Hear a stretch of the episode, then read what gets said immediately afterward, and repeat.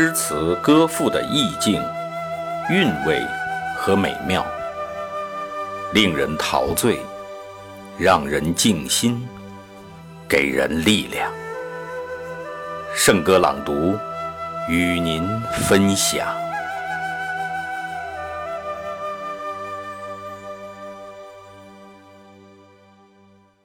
今天给大家分享的文章是老舍的经典散文《济南的秋天》。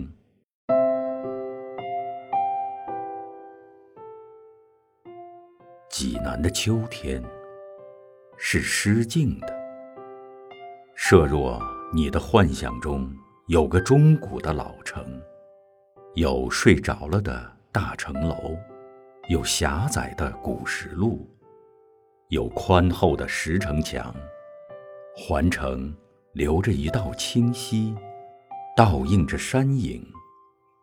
岸上蹲着红袍绿裤的小妞。你的幻想中，要是这么个境界，那便是个济南。设若你幻想不出，许多人是不会幻想的。请到济南来看看吧。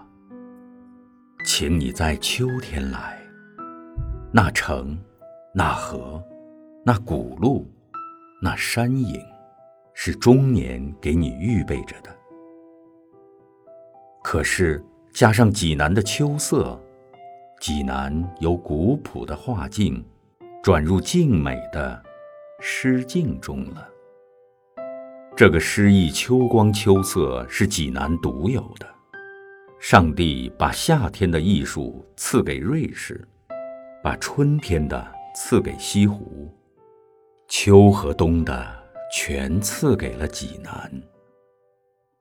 秋和冬是不好分开的，秋睡熟了一点便是冬，上帝不愿意把它忽然唤醒，所以做个整人情，连秋带冬全给了济南。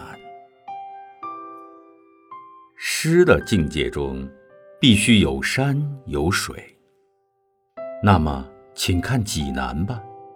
那颜色不同，方向不同，高矮不同的山，在秋色中便越发的不同了。以颜色说吧，山腰中的松树是青黑的，加上秋阳的斜射，那片青黑便多出些比灰色深比黑色浅的颜色，把旁边的黄草盖成一层灰中透黄的阴影。山脚是镶着各色条子的，一层层的，有的黄，有的灰，有的绿，有的似乎是藕荷色。山顶上的色也随着太阳的转移而不同。山顶的颜色不同还不重要，山腰中的颜色不同才真叫人想做几句诗。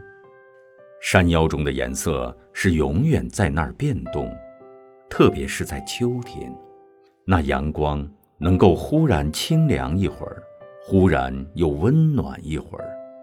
这个变动并不激烈，可是山上的颜色觉得出这个变化，而立刻随着变换，忽然黄色更真了些，忽然又暗了些，忽然像有层看不见的薄雾在那儿流动，忽然像有股细风替自然调和着彩色，轻轻地抹上层各色俱全而全是淡美的色道。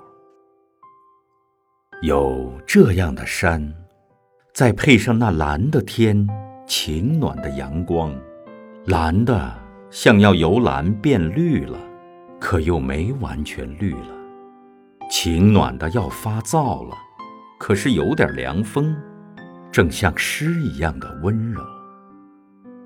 这便是济南的秋。况且因为颜色的不同，那山的高低也更显然了，高的更高了些，低的更低了些，山的棱角曲线在晴空中更真了。更分明了，更受映了。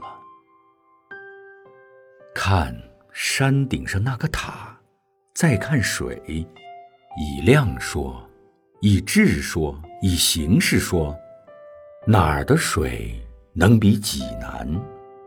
有泉，到处是泉；有河，有湖，这是由形式上分。不管是泉是河是湖，全是那么清，全是那么甜。哎呀，济南是自然的 Sweet Heart 吧。大明湖夏日的莲花，澄河的绿柳，自然是美好的了。可是看水是要看秋水的。济南有秋山，又有秋水，这个秋才算个秋，因为秋神是在济南住家的。先不用说别的，只说水中的绿藻吧。那份绿色，除了上帝心中的绿色，恐怕没有别的东西能比拟的。这种鲜绿色借着水的清澄显露出来，好像美人借着镜子鉴赏自己的美。是的，这些绿藻是自己享受那水的甜美呢，不是为谁看的。他们知道他们那点绿的心事，他们终年在那儿吻着水波，做着绿色的香梦。淘气的鸭子用黄金的脚掌碰他们一两下，幻女的影吻他们的绿叶一两下。只有这个是他们的香甜的烦恼，羡慕死诗人呀。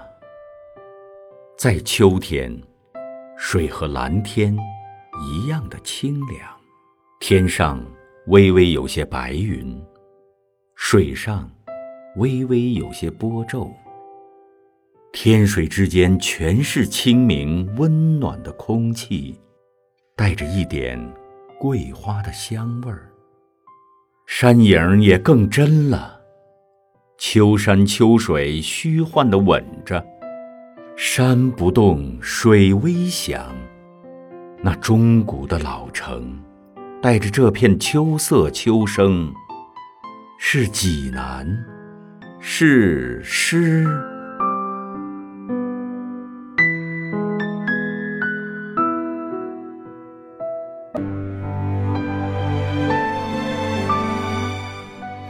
好，今天的圣歌朗读就到这里，下期再会。